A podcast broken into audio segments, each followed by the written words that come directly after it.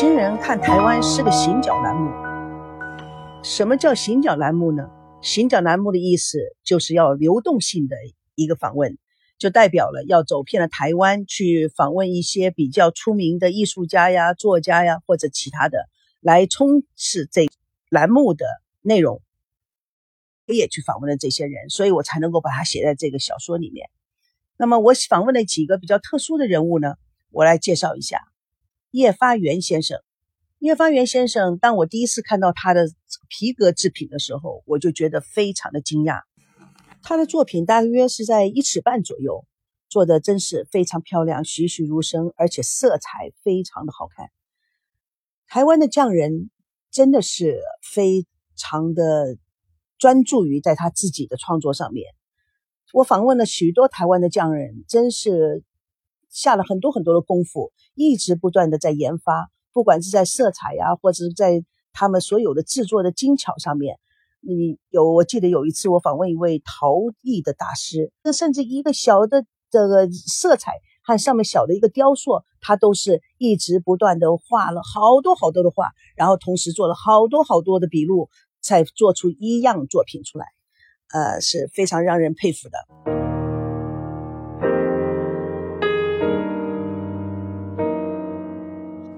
有一次我在美国去参观，呃，博物馆，看到了亚洲的布袋戏的一些展览。这时候黄俊雄先生的布袋戏是最主要的地位。那么谁是黄俊雄？黄俊雄在台湾有什么贡献？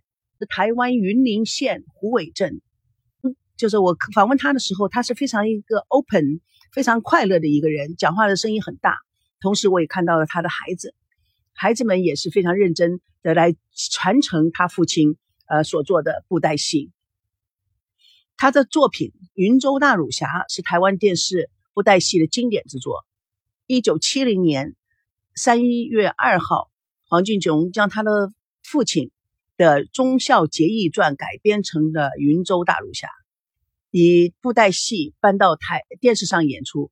他将好像是台湾电视吧，他将布偶尺寸加大。腔部演的神情，流行音乐带取了传统的锣鼓，在台湾播出后，真是万人空巷，轰动台湾，连续演出了五百八十三集，创台湾电视里节目里面最收视率最高的百分之九十七吧。一九七四年，啊，遭到了他妨碍农工作息为为理由的停播，那代表就说的。等于说是每一个人都什么事都不做了，就坐在那里等着看他的这个这布袋戏了。一九八零年，他就带他的小孩子，呃，就成立了自己的这个呃节目啊、录制啊、这个录像啊、磁带啊，进入了市场，也是非常非常有商业呃头脑的一个人。不论说他的音乐是用现代音乐，或是他去代替了这种普通传统戏剧锣鼓啊或其他的，但是最重要的是他人物造型实在太漂亮了。同时他们穿的非常非常精致的衣服，他的眼睛的表情以及他的服装，他的这个呃非常棒。那我看了以后我非常喜欢，而且很大，好像是都叫叫有两尺半左右了，蛮大的。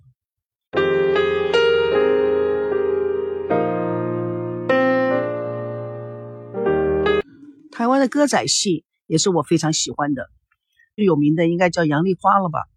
那时候也是万人空巷吧？她是女扮男装，呃，很好看，我很喜欢看。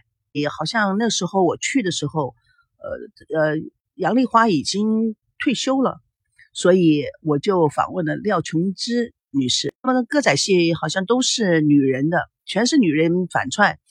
那么廖琼枝也是当时在台湾最有名的一位人。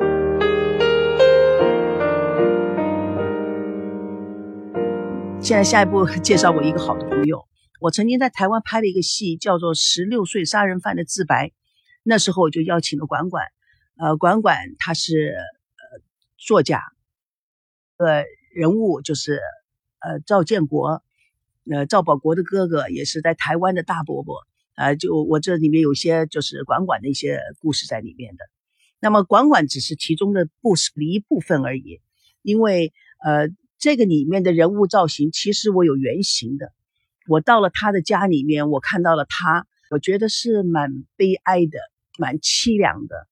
在他整个人生里面，他所有经历的，呃，所以他受到了折磨，他对人与人与之间的一种隔阂，以及他对他太太之间的一种情感，这种冰冷的一种呃一一种界限。他这个赵建国这个人，应该算是一个悲剧性的人物。而且他心中一直有一个愿望，就回到大陆去，也就是很多台湾老兵他们的愿望。